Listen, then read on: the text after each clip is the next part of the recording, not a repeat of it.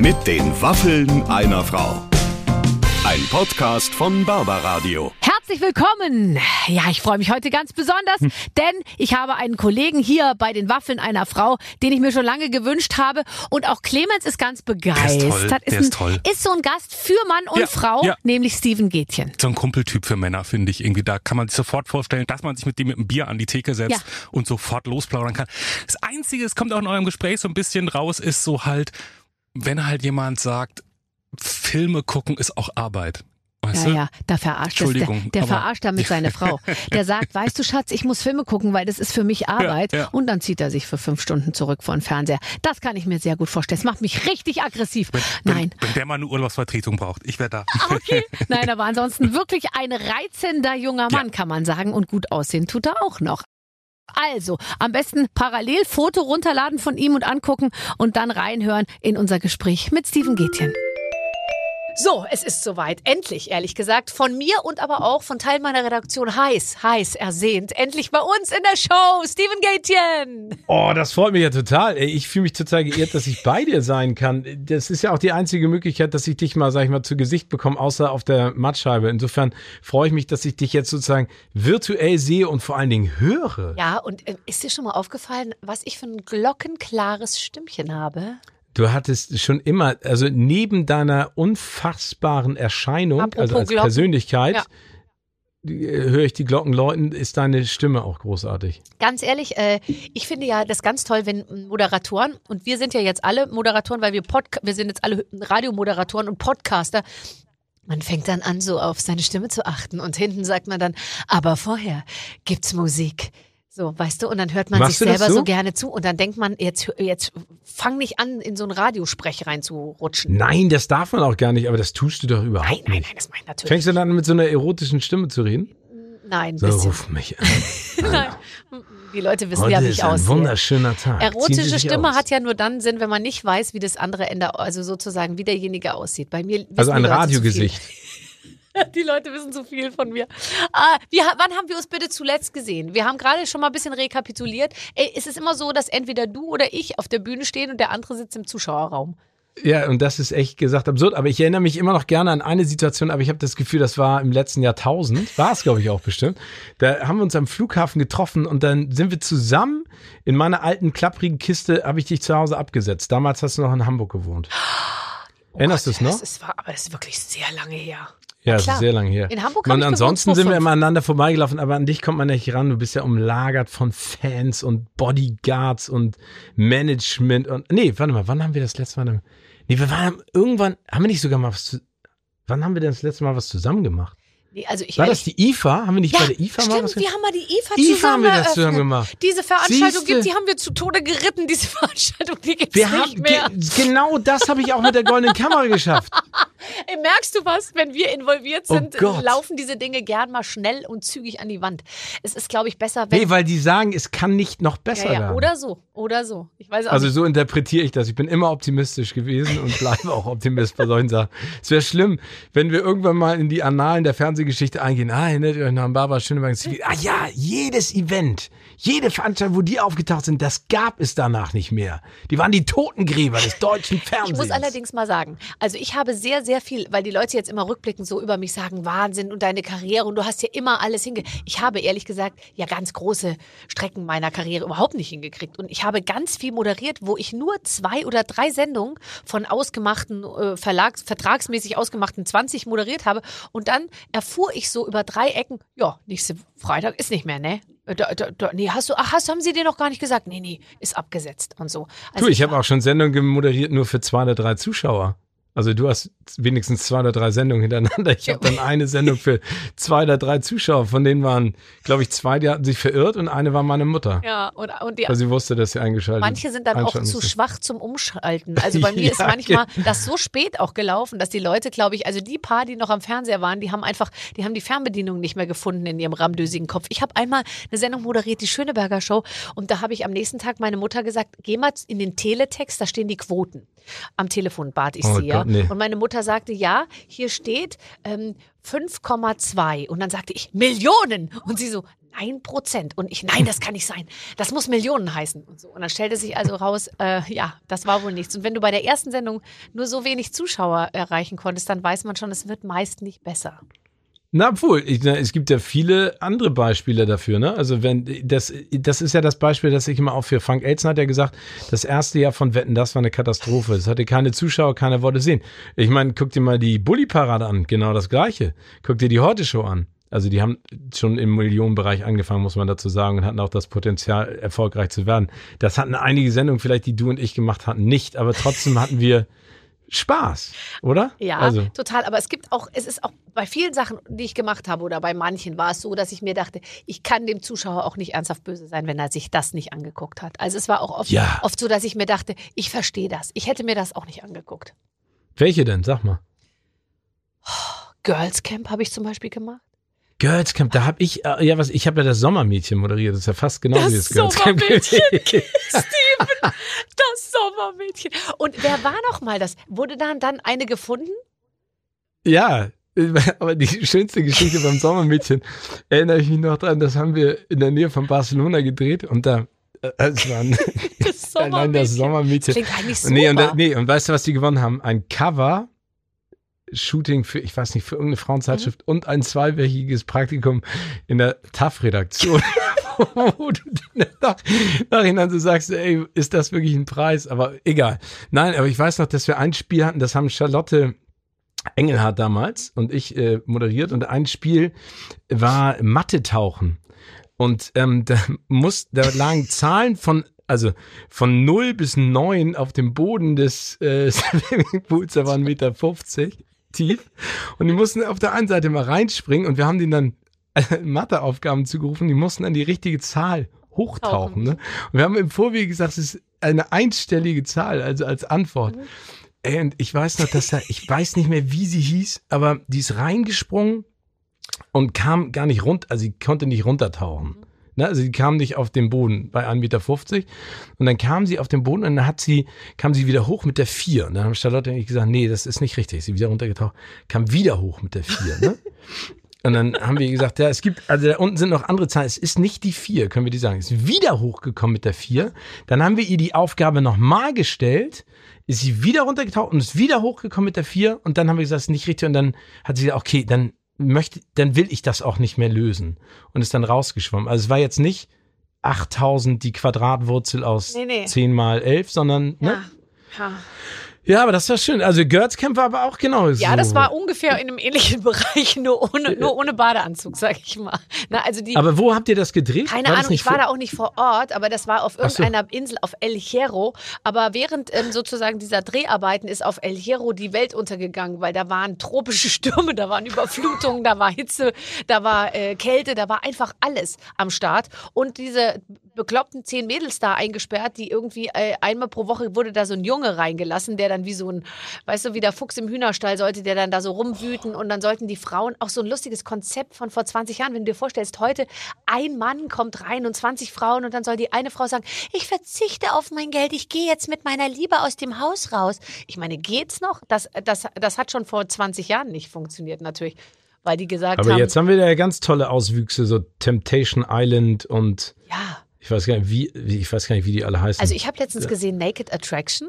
Mit unserer, es sind ja alles letztendlich, wir sind ja eine Generation an Moderatoren, würde ich mal sagen. Du, tatsächlich dann eben auch hier Milka, Lof Fernandes, die fing auch damals bei Viva an. Ja, Matti genauso. Matthias Optenhöfel, diese ganzen Leute, Heike Makatsch, das waren ja alles so die da, und ich wollte nur kurz mal noch zu Naked Attraction. Naked Attraction. Da stehen wirklich nackte Leute, also total nackte Leute. Und dann, aber warum hast du es dir angeguckt? Weil du auch die Family noch nicht gefunden hast? Weil ich gerne nackte Leute angucke natürlich, weil ich das bis zuletzt nicht fassen konnte. Mein Mann hat sogar 3 Bayern-Tore verpasst, weil wir nicht wieder zurückgeschaltet haben. Dann schon wieder zurückgeschaltet, stand es 3-1. Und er so, ich habe 3 Tore verpasst wegen diesen Pimmeln. Aber dafür hat er 3 Dödel gesehen, ne? Und was für welche. Und vor allem auch dann die von denen, die rausgewählt wurden. Also sprich, da hätte es sich gar nicht gelohnt, den anzugucken. Aber nein, der muss dann nochmal nach vorne treten und sagen, ich bin der Thorsten, ich bin IT-Manager. Und dann dreht er sich auf so ein Podest und dann wie mit der Fliehkraft wird das Pimmelchen dann so ein bisschen gedreht. Und dann dachte man immer, hoffentlich wird er zumindest länger beim schnellen Drehen. Aber Aber warte mal, also das heißt, anhand der Dödel wählst du rein oder raus? Ja, klar, aber also das kennst rein, du doch. Raus also, aus der, ja, genau. Ja. Also im Prinzip ist ja ein lebensnahes Konzept, aber ich finde sehr drastisch umgesetzt, wirklich. Aber wir sind ja jetzt nicht hier, um über solche Themen zu sprechen. Wir sind abgeschwiffen. Weißt du, dass du das immer in so eine Richtung dann auch drückst? Das ist bedauerlich. Ja, das ist, das tut mir leid. Ich gehe. Wo du doch eigentlich für die höheren Dinge angetreten bist. Tatsächlich bist du dieses Jahr wieder bei, wir müssen es einmal kurz besprechen, weil es liegt ja gerade eben erst zurück. Ungefähr 20 deiner Instagram-Einträge drehen sich um, ich bin jetzt auf dem Weg nach Los Angeles, ich bin in Los Angeles, jetzt geht's los, ich bin zum ersten Mal vor dem Haus, jetzt bin ich drin, jetzt bin ich auf dem roten Teppich, so sieht's aus. Du warst bei der Oscar-Verleihung dieses Jahr. Ja. Was war anders als sonst? Weil ich habe es mir noch nie so ganz, also ich könnte es jetzt nicht so als Experte betrachten. Ich bin jetzt froh, dass du mir endlich mal erzählen kannst, wie es da abgeht. Ach so, ja, also es war natürlich ganz anders. Es stand ja auch bis kurz vorher gar nicht fest, ob ich überhaupt hinfahren könnte aufgrund der Quarantäneregeln. Und dann haben wir es gemacht. Wir sind normalerweise mit so einem Team von 35, 40 Leuten vor Ort, weil da ja eine ganze Menge drumherum gedreht wird. Diesmal waren wir zu 5. Das war völlig absurd. Und wir waren in so einer Semi-Quarantäne im Hotel. Also das heißt, wir durften das nicht verlassen, nur für die Arbeitswege zu den Awards. Und das findet ja normalerweise am Hollywood Boulevard statt, in so einem riesen Festsaal, ne? Das Dolby Theater, da passen 2500 Leute rein. Und die haben sich dieses Jahr entschieden, das alles anders zu machen und sind dann in die Union Station gegangen, also in den Hauptbahnhof von Los Angeles. Und die Location war super, aber ich glaube, das Aufregende war ehrlich gesagt, dass wir nach, glaube ich, jetzt geführten 14 Monaten keiner offiziellen Verleihung oder Awardshow oder offiziellen Event mal eins hatten, ne, wo wirklich Gäste vor Ort waren und nicht nur digital zugeschaltet. Und das fand ich total cool. Aber es war so und so, ich glaube, das ist so und so ganz spannend jetzt auch in Amerika im Zuge dieser ganzen Corona-Pandemie, ne, weil die Amerikaner jetzt ja so ein Turbo-Impfen vorgelegt haben. Das war absurd, ne? Also ich kam hier aus dem Lockdown mit Sperrstunden in Hamburg nach L.A., da waren Restaurants geöffnet, Cafés, Bars, die Leute sind draußen rumgelaufen, bei 25 Grad logischerweise mit Maske, aber du hast das Gefühl, ach so ist das Leben, ach, weiß ich gar nicht mehr, wie das ist. Und natürlich auch im Zuge des hier George Floyd-Prozesses, ne? Also im Zuge des Rassismus und Polizei Skandaljahres, oder das geht ja schon seit ganz langer Zeit leider Gottes so, aber das war politisch auch extrem aufgeheizt. Und wir waren vor Ort und ich habe dann mit ein paar Freunden gesprochen, die haben gesagt, dass sie zum Beispiel den Rodeo Drive und also die Melrose Avenue und sowas, die ganzen Läden verbarrikadiert hatten. Ja. Und nicht aufgrund der Corona-Pandemie, weil die pleite gegangen sind, sondern weil die Angst hatten vor Ausschreitungen, wenn das Urteil im George Floyd-Prozess in die falsche Richtung geht. Gegangen wäre, ja. Und genau, gegangen wäre. Und dann an dem Mittwoch, ich habe das dann live mitgesehen, haben sie ja den Polizisten zu Recht verknackt für ziemlich viele Jahre. Und da ging wirklich, das war wie so, als wenn, keine Ahnung, für deinen Mann die Bayern 28 Tore geschossen hätten. Ein Jubel, so durchs Hotel und überall. Also es war auch extrem politisch aufgeheizt und so war die Veranstaltung auch so ein bisschen. Aber ich fand es einfach toll. Ich mag das da gerne. Ich war jetzt ja schon zum 19. Mal da. Wahnsinn. Was mich auch so absurd alt macht schon, aber großartig. Und ich fand's toll. Ich lieb das da. Also das ist, ich meine, ich bewundere dich ja, wenn du auf der Bühne stehst und mit was für einer unfassbaren Spielfreude du alle an die Wand nagelst. Ich finde es, du bist für mich immer so ein Feuerwerk an Überraschung, weil ich immer denke so, ey, Barbara sagt so viele Dinge, die ich denke, aber du sagst sie und du machst so viele Dinge. Mal schauen, wie lange noch. Nein, du bist da eine Koryphäe, du bist da standalone, sag ich dir ganz im Ernst. Nee, und für mich sind die Oscars so, ne, weil ich gehe da an den roten Teppich, ich bereite mich akribisch vor. Aber ich habe halt keine Ahnung, was passiert, ne? Also mal bleibt ein Star stehen, mal bleibt keiner stehen. Ja. Da musst du ein bisschen improvisieren. Das ist tatsächlich, ich habe ja auch schon mal an roten Teppichen gestanden oder ich war in ähnlichen Situationen, wo ich sozusagen der Treiber war. Und ich empfinde das als eine wirklich anspruchsvolle Situation. Also du stehst mit deinem Mikrofon, neben dir stehen Hunderte von anderen und alle bieten das Gleiche an, nämlich ein nettes Gespräch und irgendwie, hey, wir wollen dich und so. Das geht ja nur über Tricks, oder? Also Weinstellen oder im Prinzip eine persönliche Bindung, die man dann über 19 Jahre vielleicht tatsächlich aufgebaut hat. Ja, also ich glaube, das sind schon zweierlei Sachen, ne? Du hast natürlich recht, da stehen, also bei den Oscars ja, wenn es voll ist, stehen da 200 Fotografen und 180 Kamerateams, ne? Und dann ist das Ding halt auch bumsvoll. Aber die Amerikaner arbeiten da ja noch ein bisschen anders als jetzt zum Beispiel in Deutschland. Die schicken ja, also die Stars haben dann ihre Publicisten und ihre Manager, die am Anfang den roten Teppich so rauf und runter gehen und schon mal abchecken, wer da überhaupt ist. Bei denen musst du dich dann halt so ein bisschen einschleimen und gut Wetter machen. Die sagen dann, ja, logisch kommt Sandra Bullock zu euch, logisch kommt Brad Pitt zu euch. Das ist am Ende totaler Bullshit, ne? Weil das können sie gar nicht beeinflussen. Weil die ganz Großen kommen so und so immer erst so 3 Minuten vor Toreschluss und dann rauschen die im Prinzip rein.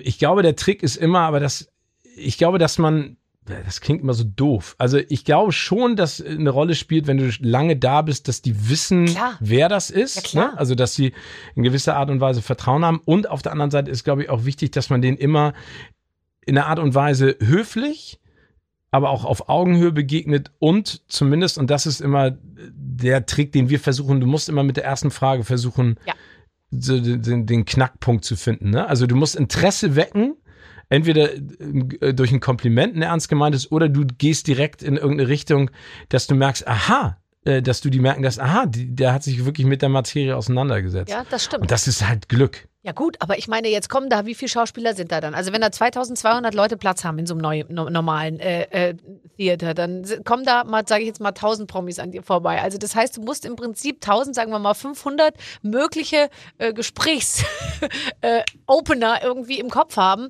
Und da reicht eben nicht nur zu sagen, hey Sandra, I love your dress oder what a fancy makeup you have, sondern da muss man natürlich schon irgendwie sich was anderes einfallen lassen. Das heißt, man muss halt den Moment, oder? Es ist so der Moment. Ich kenne das ja auch. Man ist dann manchmal, wenn einer was zu einem sagt oder man selber, dann merkt man sofort, die Blume erblüht, und manchmal gibt es welche, die sagen irgendwas und dann puff, geht die Tür sofort zu. Ja, also wie gesagt, das ist immer ein Risiko, aber ich glaube, das ist ja auch das, was du hast, ne? Also ich glaube, es ist auch viel Intuition. Also ich glaube, logisch, ich bereite mich da extrem akribisch vor, ne? Ich gucke mir alle Filme an.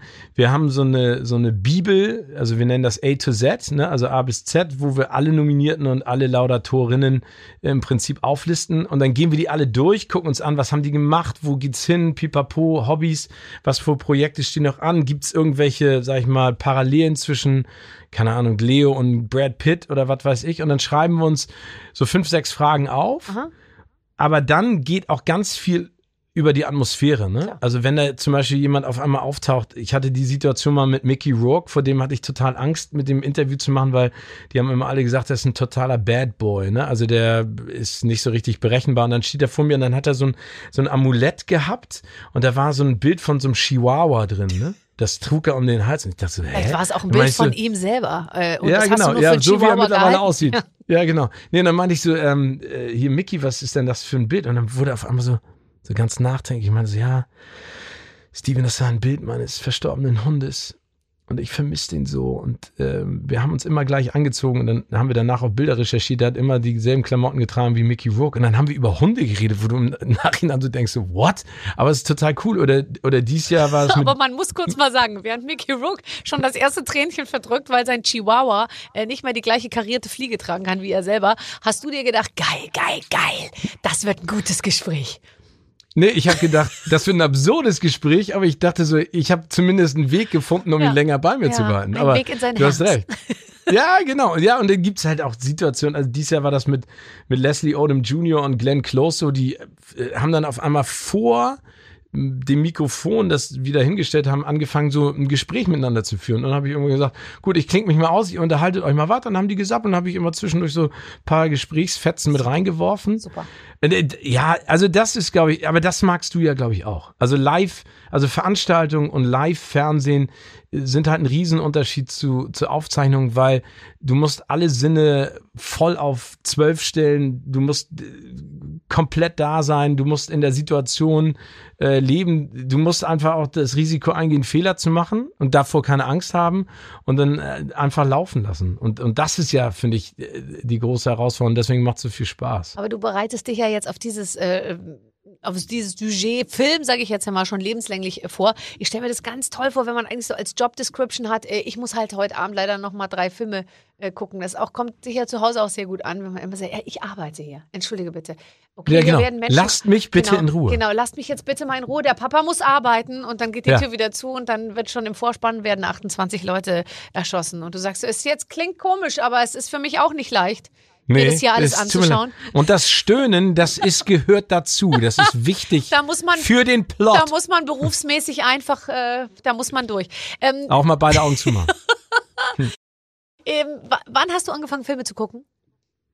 Also so richtig? Schon sehr früh. Mein Bruder hat mir zu meinem 40. Geburtstag ein Bild geschenkt. Ich habe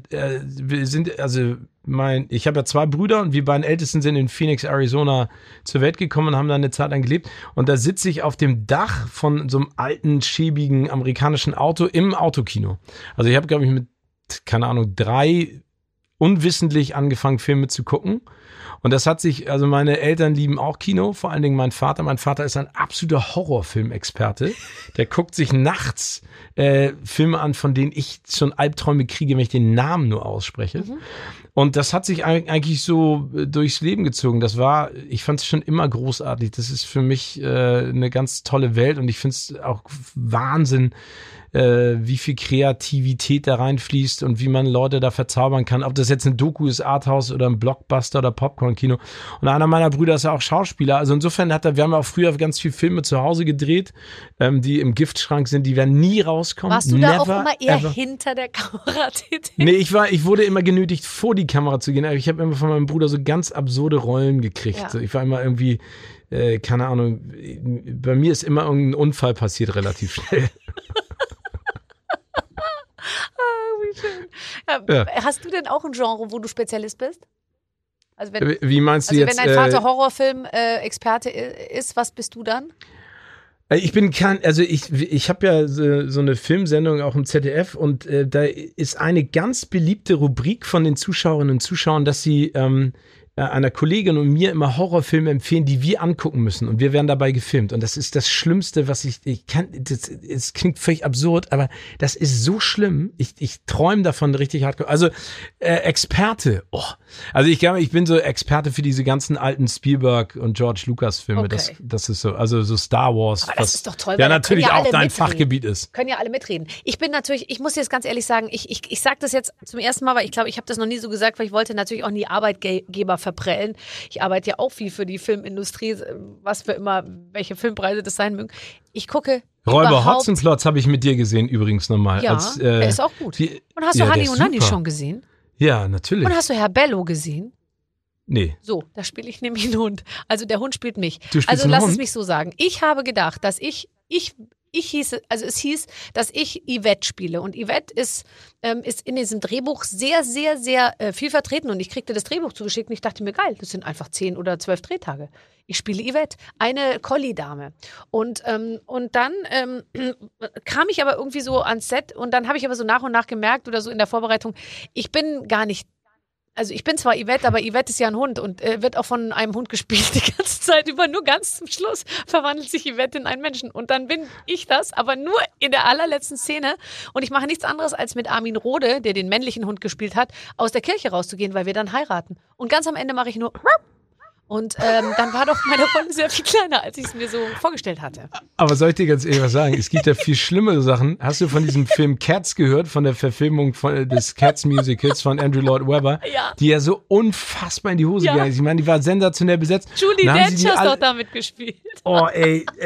Und Idris Elba und hier James Corden, ey, und dann diese Kostüme hast du da, stell dir mal vor, die hätten dich in so ein Pseudo-Hunde-CGI-Kostüm gesteckt und dann wärst du schwanzwedelnd, um nochmal die Kurve zu kriegen, den Kreis zu schließen mit Naked Attraction aus der Kirche rausgegangen. Das hätte ich viel schlimmer gefunden. Also ich muss schon zugeben, dass ich auch in einem Maskenmobil saß und da hat tatsächlich die Visagistin versucht, mich auf Collie so ein bisschen zu schminken und dann kam der Regisseur rein und der war ein ein Holländer und er hatte gesagt, was hast du mit dem Mädchen gemacht? Und dann hat sie gesagt, ich mache einen Collie aus ihr. Und dann sagt er, Quatsch, du hast das Skript nicht gelesen, sie soll aussehen wie eine Hollywood-Diva. Und sie so, oh so. Und dann hat sie mir ich hatte lauter schon so graue Strähnen eingeklebt, dann hat sie mir die alle wieder rausgezogen und hat mir dann so, die soll aussehen wie ein Hollywood-Diva, hat er so gesagt.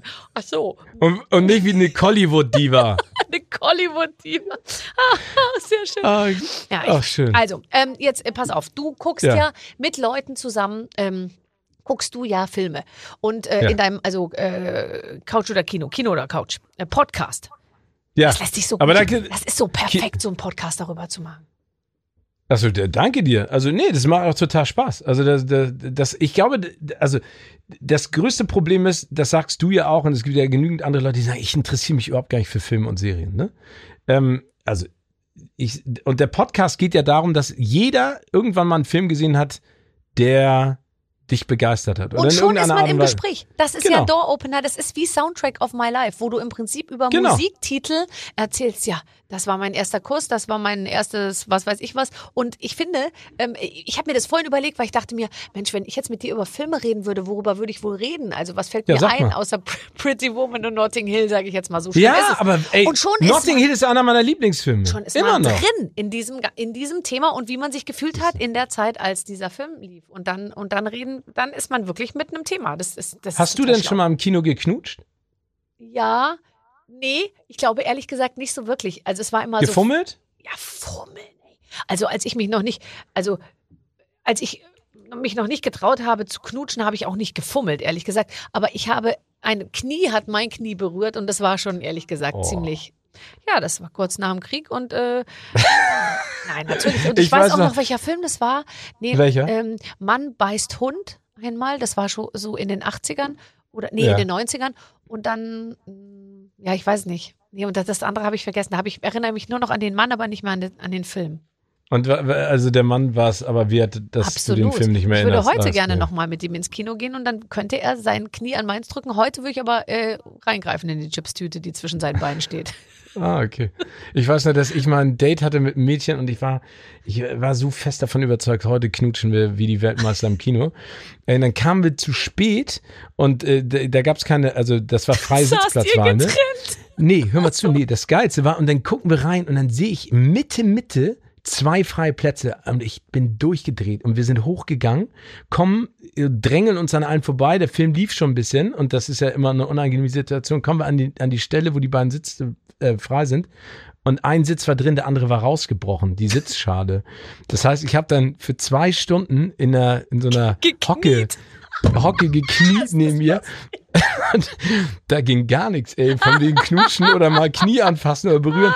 Ich hatte Krämpfe. Du hättest ja auch sie bitten können zu knien und du hättest dich hingesetzt, dann wird ein Schuh draus.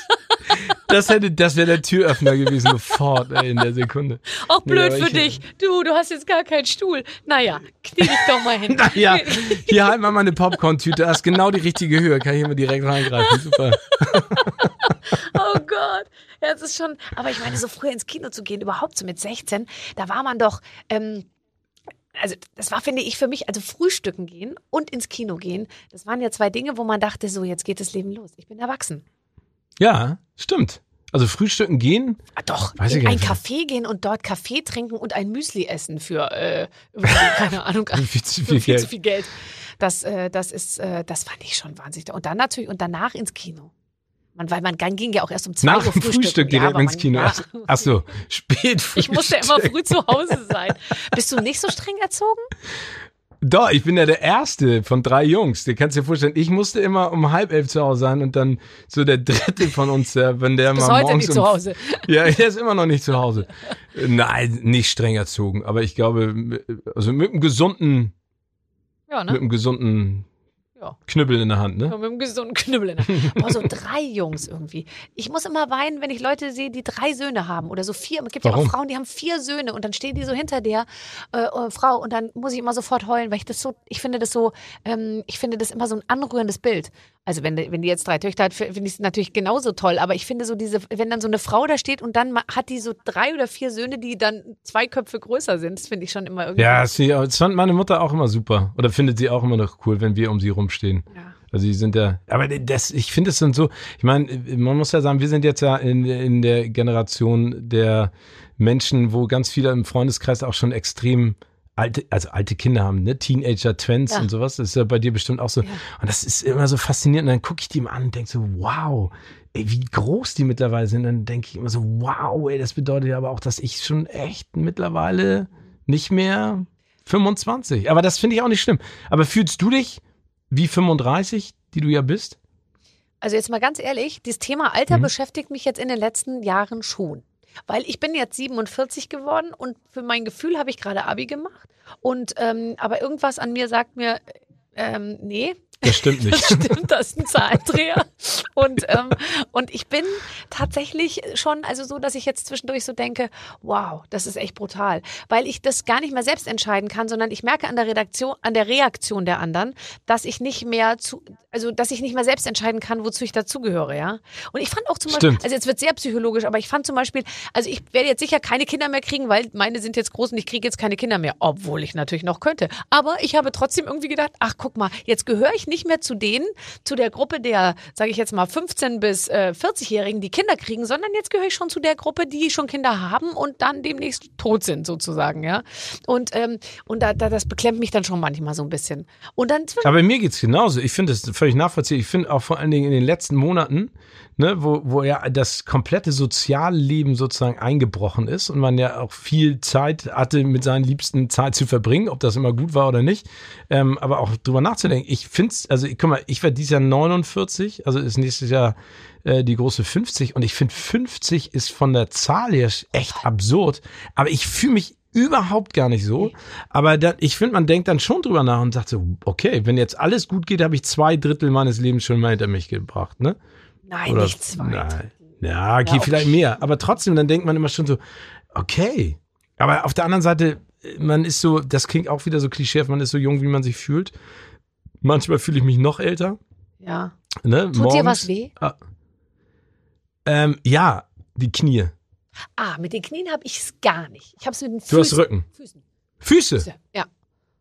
Wie, aber das heißt, also hochhackige Schuhe stehen oder? Ich habe Schuhe an, das ist ungefähr 1 Stunde pro Monat, wo ich mal hochhackige Schuhe anhabe. Ich laufe immer barfuß. Ich habe manchmal das Gefühl morgens, dass mir jemand mit so einem Stock auf die Fußsohlen geschlagen hat über Nacht. Und ich stelle mir jetzt mal einen Wecker und gucke mal, vielleicht ist das ja so. Vielleicht gibt es jemanden, der das macht. Ein Fan. Ein Fan. Ja, aber das ist doch bei Frauen ganz häufig, bei weiblichen Moderatorinnen, ihr habt doch diese Fußfetischisten-Fans. Ja. Schick mir deine Socken oder Fotos von deinen Füßen. Ja, ja, genau. Also das habe ich wirklich. Warum macht das keiner bei Männern? Dabei hast du bestimmt wunderschöne Füße, Steven, ehrlich. Also jetzt nicht, dass ich darüber Informationen Du kennst doch die Füße von Hobbits, ne? Ja. Ich habe so ungefähr solche Füße. Nein, aber hast du ist der große Zeh sehr, sehr, sehr groß im Sinne von der Nagel sehr breit? Warte mal. Ich ziehe mal ganz kurz meinen Schuh aus. Er hat Sandalen an, deswegen kann er das mit einem Blick erkennen. Ja, genau. Nee, ich ziehe mal ganz kurz meinen Schuh aus. Okay. Socke, warte mal, jetzt kommt die Socke. Ja, zeig mal die Socke. Nur mal zeigen. Ich habe in Anlehnung an den Sommer Wellen. Cool, ne? Japanische Welle, okay, gut. Ja, ja, der ist breit. Der ist breit, okay. Und sind die anderen Zehen daneben, sind die sehr so groß, dass das über den anderen Zeh hinausragt und sich vorne schon so ein bisschen über die Sandalette so drüber biegt? Nee. Okay. Aber ich könnte mich damit greifend an einen Ast hängen. Ja. Nein. Ich glaube, du hast ganz schön. Nein, stimmt Füße. Nicht. Du bist überhaupt, ich glaube, das ist alles, weißt du was, du hast sehr appetitliche Zähne. Appetitliche Zähne? Ja, ich finde, manche haben so einen Mund, dass das sehr appetitlich ist. Und wieder andere haben es nicht. Ich danke dir für das Kompliment. Also noch nie hat jemand zu mir gesagt, ich habe appetitliche Zähne. Aber das ist doch der Anfang von allem. Ja, die Zähne? Ja, finde ich schon. Jetzt guckst du direkt bei einer Person, die du attraktiv findest, erst auf die Zähne? Und ich gucke zum Beispiel, und du bist ja ganz eng mit ihm, Tom Cruise hat für mich gerade Zähne. Das finde ich... Ja, zu perfekt. Aber das ist ja, glaube ich, das Problem in unserer Gesellschaft. Das ist zum Beispiel in Los Angeles so, ne? Mhm. Ich habe da ja auch mal gelebt. Da war das Dating-Game, ne? Das ist ja so was völlig Absurdes, was die Amerikaner machen. Aber da war jedes Mädchen gleich. Mhm. Die sehen alle gleich aus. Nee, das finde ich auch. Also ich jetzt wirklich, es geht ja jetzt darum, mit den Kindern so, kriegen die jetzt eine Zahnspange oder so. Und ich weigere mich immer zum Kieferorthopäden zu gehen, weil ich mir denke, aber es wächst doch da alles super raus irgendwie. Aber es gibt kein Kind mehr ohne Zahnspange. Und keine Erwachsene mehr. Und auch keine aber dann macht das doch ganz anders. Dann stoppt doch jetzt das Zähneputzen und guck mal, welche Zähne übrig bleiben. Weil das ist dann ein ganz besonderer Mund. Nein, aber ich finde, wenn das alles so, ich finde das total süß bei Männern, wenn das manchmal auch so ein bisschen, also krumm und schief ist. Nee, nicht krumm und schief, aber halt so ein bisschen, nicht so total perfekt. Aber bei dir ist es ja total, bei dir ist es eigentlich super, aber vor allem. Nee, bei mir ist sie überhaupt nicht perfekt. Nee? Nee, wenn ich schnell spreche, dann pfeift das, weil ich hier so. Aber sonst kriegst du eigentlich alles ganz gut hin, oder? Also, ja, sonst geht's. Manchmal verknotet sich meine Zunge da drin, aber ist alles super. Nee, also, aber danke, ich freue mich, dass du das sagst. Ja, bitte. Du, die Redaktion hat ein Spiel vorbereitet, das spiele ich jetzt mal. Oh, mit. Crazy. Ich weiß auch nicht, okay, warte, ich kriege meine Socke nicht mal an, ich lasse das jetzt einfach mal so. Wenn ich gleich verschwinden sollte, ist das, weil der Geruch meiner Füße mich... Nein, jetzt hör doch auf.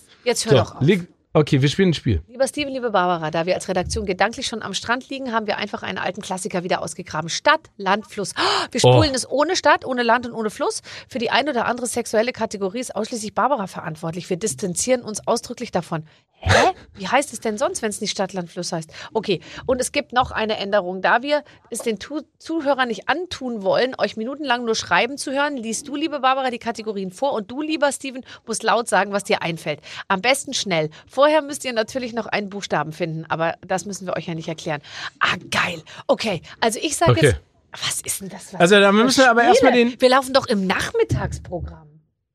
Hier, was ich da sehe, ich will überhaupt nicht darüber... Die Kategorien? Ja, total brutal. Okay, aber wie machen wir das? Soll ich A sagen und du sagst irgendwann Stopp? Genau.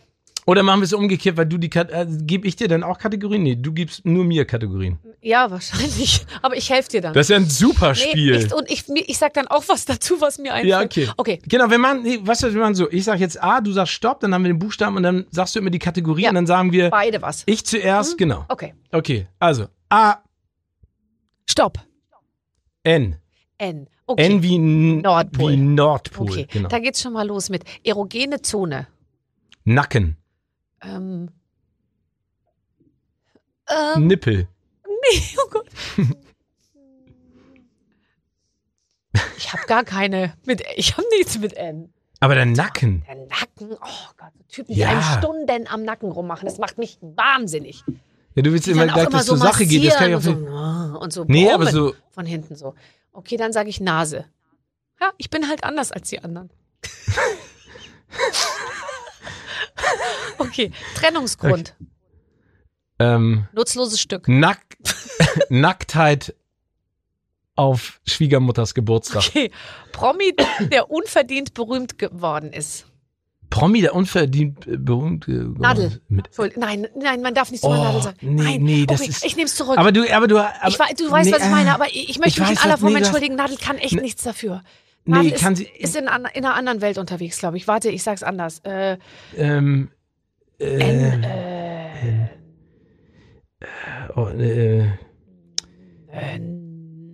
kriegen beide 0 Punkte, wenn du hier nicht... Ach komm, nächstes. Jugendsünde. Nikotin konsumiert. Nicht angeschnallt gewesen im Auto. Oh! Pornotitel. Pornotitel? Nackt im Wind. Nippel, Nacken, Neven, Nähtchen.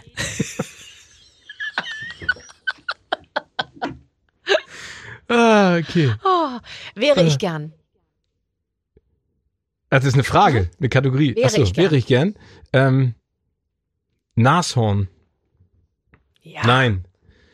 Was wäre man denn gern? Ich wäre gerne Marathonläuferin. Narathon? Nein, weil ich wäre... Also eine Erzählerin, eine Erzählläuferin sozusagen. Ein Narrativ. Was wäre ich gern? Nichts anderes, als ich jetzt mache. Oh Gott, so schön. Da geht doch wirklich jedem Psychologen das Herz auf. Jetzt pass auf. Grund für Sex. Notgeil.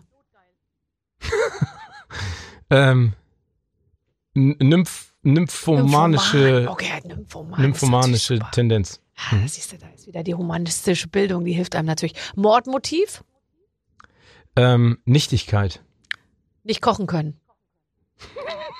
Hier ist die Welt noch in Ordnung. Ja. Ja. So, jetzt passt auf, es tut mir leid. Nee, komm, wir machen's normal. Aber komm, hast du immer noch mehr Kategorien, weil sonst machen wir nochmal einen neuen Buchstaben. Jetzt käme nämlich Synonym für Penis. Millenwurm. Millenwurm? Entschuldige, habe ich das gesagt? Nacktwurm. Nacktmolch. Nacktmolch. Nacktmull. Nacktmull ist tatsächlich, ist der Sache gar nicht so fern. Hast du mal ein Foto gesehen von einem Nacktmull? Ich habe schon mal, also ich habe zu Hause relativ viele Bilder von Nacktmullen. Warum? Ich finde es einfach beruhigend. Ist klar. So, jetzt sind, nee, das kann ich nicht machen. Wir machen nochmal einen neuen Buchstaben. A. Ich lasse dich jetzt so lange machen, bis du zweimal das Alphabet... Stopp. Erogene Zone. Unterarm. Untenrum. Trennungsgrund. Unreinheit. Unerfahrenheit. Promi, der unverdient berühmt geworden ist. Alle Udos und Ullis sind eigentlich sehr verdient berühmt geworden. Finde ich Udo. Kier, Udo Walz kenne ich nicht, den kanntest du.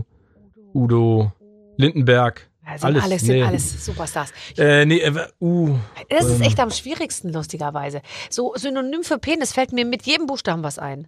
Aber bei Promi, der unverdient... Synonym für Penis, Ulknudel. Du hast doch gerade die Nudel mit N und ich sage jetzt Ulknudel. Ja. Ah, okay. Ja. Okay. Ja. Grund für Sex?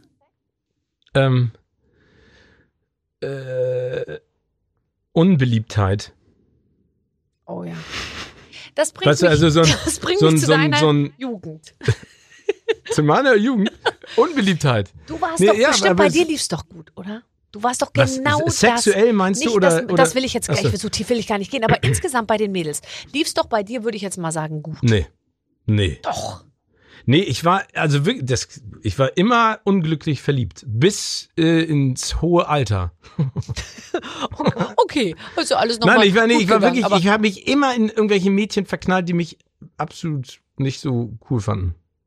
Und hast du dann was gemacht, damit sie dich cool finden, oder hast du still gelitten? Oh, ich habe so viel peinliche Sachen gemacht, weil ich dachte, dann finden sie mich cool, aber... Ne, also dann hat sie mit ihrer besten Freundin gesagt, ey, hol uns mal aus der Mathestunde raus und tu so, als wenn du im Lehrerzimmer warst. Und ich weiß noch, dann habe ich angeklopft, weil ich eine Fragestunde hatte, an die Tür, und dann ging die Tür auf und ich sah nur, wie sie mich anguckte und so mit dem Kopf immer so schüttelte, so nach dem Motto, nein, mach's nicht. Und dann meinte ich so, zur Mathelehrerin, ja, ich soll sagen, dass jetzt rauskommen soll. Und sie immer so... Ja, und dann hat mich die Lehrerin angeguckt und gesagt, ey, Steven, vergiss es, das ist der schlechteste Joke aller Zeiten. Dann bin ich so hochrot geworden, bin nach draußen gegangen, das war doppelt peinlich. Oh Gott, wie schrecklich. Forever and ever. Hast du dich dann nicht mehr retraumatisieren können? Also hast du die nochmal getroffen und heute schüttelt die vielleicht nicht mehr den Kopf, wenn du den Kopf zur Tür reinsteckst?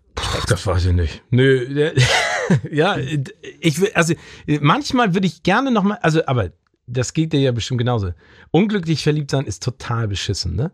Und vor allen Dingen dann auch so dieser Herzschmerz und Liebeskummer ist das Schlimmste, was es gibt. Aber wenn du dann in der Retrospektive zurückguckst, ne, dann denkst du ja doch auch manchmal bei einigen Partnerinnen und Partnern bestimmt auch so, gut, dass das zu Ende gegangen ist. Ne? Also bis zum Vorletzten denke ich mir das ehrlich gesagt. Gut, dass das irgendwie letztendlich dann nicht geklappt hat. Aber ich war auch ganz viel verliebt in Leute, die nicht verliebt in mich waren, tatsächlich. Also das ist hardcore. Viele haben sich auch umorientiert. Die sind ganz anderen, sage ich jetzt mal, sexuellen Orientierungen nachgegangen, nachdem die einmal mit mir geküsst haben. So, die waren weg für immer, für die Frauenwelt sozusagen. Ja. Und ich habe auch Leute, aber das die ist immer ein gesucht, Kompliment die schwierig an dich. Waren. Ja, der hat sich gedacht, ich hatte besser es. Ich habe den Jackpot gehabt. Werden. Ja. Genau. Ja. Wie, aber ich sag mal so, Ich war unglücklich verliebt, aber ich hatte auch my fair share of tollen Erlebnissen mit dem anderen Geschlecht. Ja. Hattest du mal zwischendurch so das Gefühl, ich meine, wir sind schon so lange jetzt dabei, wirklich, also beim Fernsehen. Mhm. Und ich erinnere mich, wir haben beide, glaube ich, angefangen in der Zeit, wir waren mal bei Four Boyards zusammen. Kannst du dich da noch dran erinnern? Ja, hast natürlich. Hast du das moderiert oder warst du da auch einer der? Alexander Matzer und Sonja Kraus.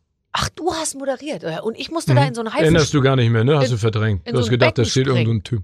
Nein, ich dachte, du wärst auch einer gewesen, der da unten tauchen musste und rumrennen und Tiger waren unter uns und wir müssen über so eine Brücke klettern und Four Boyards auf ProSieben. Ja, aber das war cool. Also ich fand, das war eine coole Sendung damals und es war auch spaßig, ne? Also mit diesem Schnellboot, mit dem Zodiac da mal rauszufahren. Ja. Wir haben schon richtig was erlebt in unserem Leben. Aber hast du zwischendurch mal kurz gedacht, oh Mann, ey Leute, jetzt vielleicht mache ich doch mal noch was ganz anderes? Also ich sag mal so, deine Karriere ist ja kontinuierlich immer weiter in Richtung Olymp gegangen. Ich hatte ja schon diverse Situationen, wo es bei mir nicht so gut lief, ne? Also wo die Jobs in einem Jahr an 2 Fingern abzählen konnte. Klar habe ich das zwischendurch gedacht, aber auf der anderen Seite mag ich das so gerne, was ich machen darf und bin auch, ehrlich gesagt, total happy. Und ich habe das Gefühl, ich weiß nicht, wie es dir geht, aber je älter ich werde, auch mit der Erfahrung, desto mehr merke ich einfach auch, worauf ich Bock habe, worauf ich mich verlassen kann. Und ich habe auch viel weniger Angst davor, jetzt was zu verkacken. Also ich wollte immer alles perfekt machen oder will man immer noch, logischerweise, aber ich habe jetzt keine Angst vorm Fehltritt und das mag ja auch so gerne an dir, über sich selber zu lachen und ich glaube, das ist ja, also ich genieße das mehr als früher jetzt momentan und ich freue mich, dass ich immer noch so viel arbeiten kann. Aber klar, also ich glaube, das in dieser Branche zu existieren und zu arbeiten, bedeutet, dass man in irgendeiner Art und Weise narzisstisch veranlagt ist. Das möchte ich auch gar nicht von der Hand weisen. Aber das Tolle ist, ich habe meine ganzen Freunde, kenne ich zum größten Teil Kindergarten, Grundschule, Gymnasium, also schon Ewigkeiten. Und denen ist es ja völlig Latte, was ich mache. Und ich merke immer wieder, dass mir Familie und Freunde umso wichtiger werden, vor allen Dingen in dieser doch sehr öffentlich-medialen Welt. Ich kann mir auch gut vorstellen, irgendwas komplett anderes zu machen. Was kannst aber ob du denn ich das noch? Also, was? Nichts, ich kann gar nichts. Aber ich glaube, ich traue mir alles zu. Ja. Ein Mann. Ein typischer Mann. Nein, aber da hast du recht, aber ich bin mir dann auf der anderen Seite auch zu nichts zu schade. Ne? Ich weiß. Und du würdest auch irgendwas, also es geht mir auch so, ich wollte immer einen Blumenladen eröffnen und so, weißt du, so eine Mischung aus Blumen, Unterwäsche, Schmuck, Vasen und kleine... was weiß ich was, kleine Schränkchen verkaufen und so. Aber dann also so Tante-Emma-Laden. Ja, so, wo Tante Barbara-Laden. Ja, genau, wo man so alles kaufen kann, was man, und ich würde einmal am Tag kochen und dann würden ganz viele Leute kommen und so. Aber ich glaube, man stellt sich das dann auch immer so ein bisschen anders vor. Und ich habe mal mit einer Floristin gesprochen und die meinte, ja, wenn mal der erste Fingernagel abgebrochen ist, dann siehst du die Sache schon ganz anders. Also, die hat mir das offensichtlich nicht so ganz zugetraut. Ja, ich könnte mir vorstellen, zum Beispiel irgendwo hinzugehen und irgendwie, keine Ahnung, das klingt auch wieder so absurd, aber irgendwie eine Strandbar oder sowas. Ich glaube, manchmal vergisst man, also das ist ja das, was die nachfolgenden Generationen viel besser können als wir, diese Work-Life-Balance. Ne? Das ist ja auch so ein hochtrabender Begriff, aber ich glaube, dass wir ja immer unsere Karriere so geplant haben, wo kann ich hin, wie lange kann ich das machen? Die denken ja, teilweise die Twins denken ja ganz anders. Die sagen, mache ich es halt 3 Jahre da, mache ich halt 3 Jahre was anderes. Ja. Also ist mir ja völlig egal. Und ich glaube, das ist total wichtig. Also wenn es jetzt von heute auf morgen alles weg wäre, was ich habe und machen darf, würde mich das, glaube ich, schon so ein bisschen wurmen, aber dann muss man sich einfach was Neues suchen. Ich glaube, es gibt so viele Sachen, die man machen kann und ich bewundere auch Leute, die da immer wieder ein neues Risiko eingehen und einfach mal sagen, ey, ich wandere jetzt mal aus für ein Jahr und guck mal, was ich tun kann. Finde ich Wahnsinn, finde ich super. Es ist nicht so meins, ich bin ein bisschen, ich hänge an meinen Spießig. Sachen. Ich hänge an meinen Sachen. Ja? Also an deinem Wohlstand oder an deinen Sachen, die du machst? An beiden. Beruflich? Nee, an dem beruflich nichts. Mehr so, alles so. Also ich hätte echt ein Problem, mein Zuhause auch aufzugeben oder so. Also ich hätte da, glaube ich, schon ein Problem damit. Sag aber du hast ganz ehrlich. Ja, aber ich glaube, das ist ja immer so absurd, weil ich glaube, du hast ja alles im engsten, also du würdest ja das, was dir am liebsten ist, mitnehmen. Und da reden wir jetzt ja nicht von einem Sofa und einem Schrank, sondern da redet man ja von Menschen. Ne? Total. Also total. Nein, und dann würde man ja auch einen neuen Schrank und ein neues Sofa kaufen irgendwie so. Das wäre ja auch toll, total. Aber guck mal, was wir gemacht haben, Entschuldigung, wenn ich dich da unterbreche, wir haben vor 3 Jahren, habe ich mich ja wirklich mal für fast 4 Monate ausgeklinkt. Ne? Das wirkte nicht so, dann bin ich dann auch zur goldenen Kamera nochmal zurückgekommen. Und da sind wir so ein bisschen durch die Welt getingelt. Hammer. Und das ist natürlich ein totaler Luxus, dass man das machen darf. Aber ich habe auch gemerkt, dass das, was man immer mit Luxus verbindet, also sag ich mal, haptische Sachen, dass du die gar nicht brauchst. Und wir haben so viele Situationen erlebt, die einfach so geil waren, die mir nie wieder jemand nehmen kann. Und das haben meine Eltern uns auch immer mitgegeben. Ne? Sie haben immer gesagt, du kannst ja immer nach Hause kommen. Also immer bei beruflichen Entscheidungen, wenn ich nicht wusste, wie soll es weitergehen, hat mein Vater auch immer und meine Mutter gesagt, du kannst ja immer nach Hause kommen, du machst halt was anderes. Ist doch völlig egal, probier's doch einfach. Und ich glaube, das ist die wichtigste Freiheit, dass man den Mut hat, Dinge einfach auszuprobieren, weil ich möchte nicht in 30 Jahren hoffentlich im Schaukelstuhl auf irgendeiner Veranda sitzen und sagen, man hättest du damals einfach mal probiert. Ja, das stimmt. Das sagt man übrigens auch bei Leuten, die sozusagen nochmal über ihr Leben nachdenken, die bereuen nur das, was sie nicht gemacht haben. Nie das, was sie gemacht haben, lustigerweise. Also insofern. Aber bereust du was? Also gibt's etwas? Nein, um Gottes Willen. Ich möchte alles ganz genau. Ich möchte genau, egal was jetzt passiert und wenn mich nochmal einer in der Zeitmaschine zurückschickt, dann möchte ich jetzt genau hier rauskommen, mit dir im Gespräch. Oh. Und alles muss genauso sein. Ich bin total zufrieden. Ich auch. Ich bin auch, ehrlich gesagt, total happy. Aber ich bin trotzdem immer, glaube ich, jemand, der auch ganz viel in Frage stellt. Also meine Großmutter hat gesagt, die ist leider jetzt auch schon 7 Jahre tot. Die hat ja einfach auch Dinge erlebt, die ich nicht erleben möchte in der Art und Weise. Ne? Hat da auch ganz tolle Bücher drüber geschrieben. Aber sie hat immer gesagt, weißt du was, ihr guckt immer alle nach vorne, aber ihr vergesst auch mal zu reflektieren. Ne? Und dann gibt es diese klassischen Sprüche, ja, ich bin ja nicht in der Vergangenheit, sondern ich lebe im Hier und Jetzt. Aber ich glaube, dass es auch ganz wichtig ist, dass man mal zurückblickt und einfach auch mal guckt, was man hat oder gemacht hat, also ob das privat oder beruflich ist, um einfach auch mal zu reflektieren. Wir haben vorhin über die Oscars gesprochen. Ich war zum 19. Mal da. Ich möchte gerne auch zum 20., 21., 22., 23., 25. Mal noch da sein. Aber wenn es jetzt weg wäre, muss man ja ganz ehrlich sagen, ich war 19 Mal da. Ey, wie absurd ist das? Ja, das stimmt. Und das macht man nicht. Nee.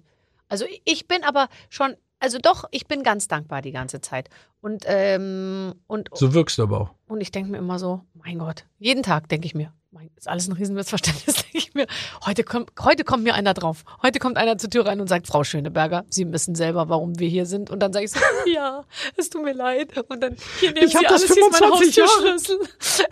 Es tut mir leid, ich hatte gehofft, dass es nicht auffällt. Genau, aus einer fernen Zukunft, dass man in so einer Matrix ist, ja, ne? Genau. Dass irgendwie, so wie bei Men in Black bei dem Film, dass irgendwelche Außerirdischen von draußen mit uns spielen und sowieso nur so Handpuppen sind. Dann wirst du aus dem Verkehr gezogen. Meine letzte Frage. Och komm. Wärest du ein guter Joker bei Wer wird Millionär, wenn es um Filme geht? Ja, gell? Wirst du da häufig gefragt? Nee, ich bin einmal gefragt worden von Elton. Aber ich, gut, also aber ich Elton, sag mal so. Braucht er für alles einen Joker. Vielleicht wollte er das ja auch. Nein, ich sag mal so, ich glaube ja. Du wärst ein super Joker. Ich war jetzt ja gerade da, deswegen habe ich es irgendwie, habe ich nicht an dich gedacht.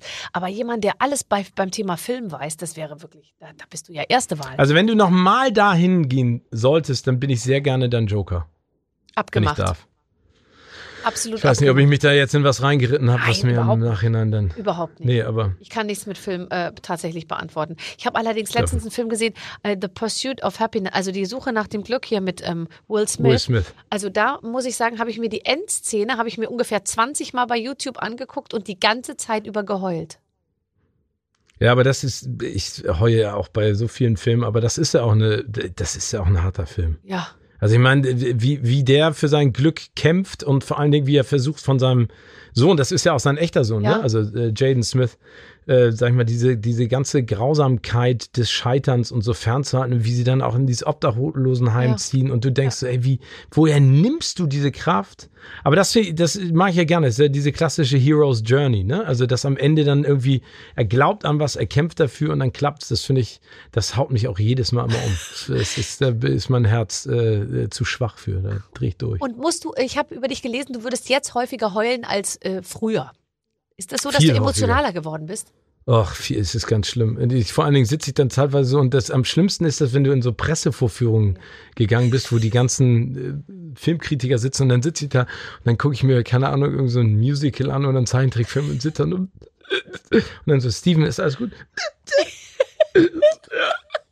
So, nach den ersten 3 Minuten laufen die Tränen. Aber ich freue mich. Also ich kann echt, ich habe letztens, ich weiß nicht, ob du die Serie kennst, es gibt eine amerikanische Serie, die heißt Queer Eye for the Straight Guy. Leider nicht, noch nicht gesehen. 5 Herren, die einfach großartig sind, die... Ach doch, natürlich. Mal, und die gehen dann zu dem etwas sozusagen, zu dem Pfarrer, der irgendwie Nachhilfe ein bisschen braucht und nicht das richtige Auftreten hat und nicht die richtige Kirche hat, und dann kommt der Stylist, der Haircutter, der Lebensberater, der Psychologe und der zum Schluss noch die Deko macht. Der Hammer. Ich meine, das ist so kitschig, ne? Aber ich heule. In der Sekunde, in der diese Person vorgestellt ist, der dir helfen, ne? Du hast jetzt gerade diese Episode angesprochen, der homosexuelle Pfarrer, der als einziger da an der Front kämpft und sagt, hör zu, Glaube hat nichts mit der sexuellen Orientierung zu tun. Ey, da sitzt hier und denkst so, genau so. Und dann auch alleine, oder was mir passiert, Entschuldigung, und dann bin ich auch fertig, was mir ganz häufig passiert ist, weil wir vorhin auch von den Oscars gesprochen haben, bei Langstreckenflügen, ne? Ich weiß nicht, ob es die Höhenluft ist, aber dann sitze ich da und gucke im Bordprogramm Film alleine, ne? Also logisch guckt der keiner mit mir mit, nur ich gucke auf diesen Fernseher, und dann kommt irgendwie die Stewardess oder der Steward an und sagen so, können wir ihm was bringen? Und ich sitze da und mir laufen die Tränen von oben bis unten, und ich versuche dann immer, ich hätte gerne ein stilles Wasser. Und die denken immer so, oh Gott, ist der unangenehm, ne? Und dann gucken sie auf den Bildschirm und sehen irgendwie, ich gucke den Vorspann gerade von Mickey Mouse. Aber ich finde es gut. Komm, let the emotions flow ist doch das. Und ne? Wir müssen auch darüber schmunzeln können, dass dass das aufgeht, was die in Hollywood oder wo auch immer sie es machen, sich so überlegen. Und zwar, das ist ja dann, dass ja immer die gleichen Muster abgefahren werden und die funktionieren, und dann kommen die Streicher und dann kommt der Abendhimmel und schon heult der Gätjen. Es funktioniert. Ja, und dann bei Teil 2 dann vielleicht Barbara. Ja, weil ich heule sofort. Wenn ich ihn gucke. Aber jetzt wegen dir werde ich zum Kinogänger. Ich meine es im Ernst. Ich würde es machen. Du kannst jederzeit, Barbara, wenn du Tipps brauchst, was du dir angucken sollst, dann kannst du dich bei mir melden. Okay, das mache ich. Aber du musst mir nochmal dein Sujet, dein Genre nennen. Kannst du mir ja mal so sagen. Du kannst ja mal sagen, ey, Steven, heute bin ich richtig gut drauf. Ich will so einen richtigen Downer haben. Oder umgekehrt. Ich interessiere mich für menschliche Beziehungen tatsächlich und für Emotionen und für so Familiengeschichten und so. Ich liebe ja auch den deutschen Film. Ich auch. Ich habe auch nichts gegen den deutschen Film. Ich habe gegen einige Dinge in dieser deutschen Filmlandschaft, glaube ich, konstruktive Einwände. Kritikansätze, aber nee, der deutsche Film ist super, und ich finde, das ist ja auch das Tolle, wenn du dir mal anguckst, was durch diese Streaming-Dienste alles zum Vorschein kommt, wie viel Talent wir in Deutschland haben, vor und hinter der Kamera, das ist gigantisch. Und wir haben uns einfach viel zu lange da so stiefmütterlich behandeln lassen und immer so getan, als wenn nur in die Amerikaner was Tolles können. Das ist totaler Quatsch. Skandinavisches Kino auch super, super, super. Auch. Französisches, asiatisches, alles. Einfach alles. So, und mit etwas Glück werden wir das ja auch alles jetzt bei den Oscars immer sehen. Steven, wenn ich einen Tipp brauche, rufe ich dich an. Wenn du irgendwas anderes hast, kannst du mich auch anrufen. Und, ich rufe dich einfach mal so an, zwischendurch, um mal zu checken. Dann sage ich so, Buchstabe Y. Und dann, dann musst du direkt musst du direkt in das Spiel wieder verfallen. Ich freue mich sehr. Nee, weißt du, das machen wir echt. Barbara, lass uns das versuchen, in unserem kleinen Hirn abzuspeichern. Wenn wir uns das nächste Mal sehen, egal in was für einer Situation, wir fangen einfach an zu spielen. Ja, das machen wir. Um alle Leute um uns herum zu irritieren. Das finde ich gut. Ich fange einfach an, wenn ich dich das nächste Mal sehe, auch wenn du auf der Bühne stehst und ich sitze im Publikum, dann sage ich, und dann sagst du irgendwann, warten Sie ganz kurz, stopp. Meine Damen und Herren, ich muss kurz mit der Barbara was klären. Stopp. Genauso machen wir das. Ja, hoffentlich stehen wir irgendwann mal wieder zusammen auf der Bühne. Ich würde mich sehr freuen. Es wäre mir eine große Ehre. Wenn irgendeine Veranstaltung plant, ohnehin sozusagen sich einzustellen oder vor die Wand zu fahren, dann wäre es super, uns beide zu engagieren, weil wir können die Sache ungemein beschleunigen. Wenn Sie sagen, wir haben keine Möglichkeit, wir stehen mit dem Rücken zur Wand, wir schubsen Sie durch die Wand, Barbara und ich. Holen Sie uns. Tschüss, Steven Gätjen. Tschüss, vielen Dank. Tschö, tschö. Tschüss. Das war doch alles sehr, sehr schön. Toll. Ja, und man kriegt richtig Lust auf Kino wieder, gell? Ja, ja, absolut. Man kriegt aber auch ein bisschen Lust, das habe ich zwischendurch parallel bei einem Gespräch gemacht. Ich habe zum Beispiel nochmal nachgeguckt, Girls Camp, ich habe es nochmal gegoogelt. Dagegen der Slogan hieß, gib mir 100% von dir. Und dann sah man so 10 nackte Ärsche, also so mit Badehose, kleine Badehose. Und trotzdem hatte es keinen Erfolg. Die Mischung aus Moderation von mir plus 10 Mädels, die so ein bisschen, aber dann doch nicht richtig, das war einfach nicht erfolgsversprechend. Kein Erfolg bei Sat1, das kann ich gar nicht verstehen eigentlich. Ja, wie geht das denn zusammen? Also, wie auch immer, nicht mehr unser Problem, würde ich sagen, heutzutage. Das war Steven Gätjen, aber es gibt natürlich noch viele andere tolle Kollegen, die wir interviewt haben. Einfach mal draufschauen, hier bei barbaradio.de oder in der Barbaradio-App. Korrekt. Und da gibt's, glaube ich, für jeden was. Wirklich. Wir freuen uns auf nächste Woche, dann gibt's einen neuen Gast. Alles Gute, bis dann. Mit den Waffeln einer Frau. Ein Podcast von Barbaradio. Das Radio von Barbara Schöneberger. In der Barbaradio-App und im Web. barbaradio.de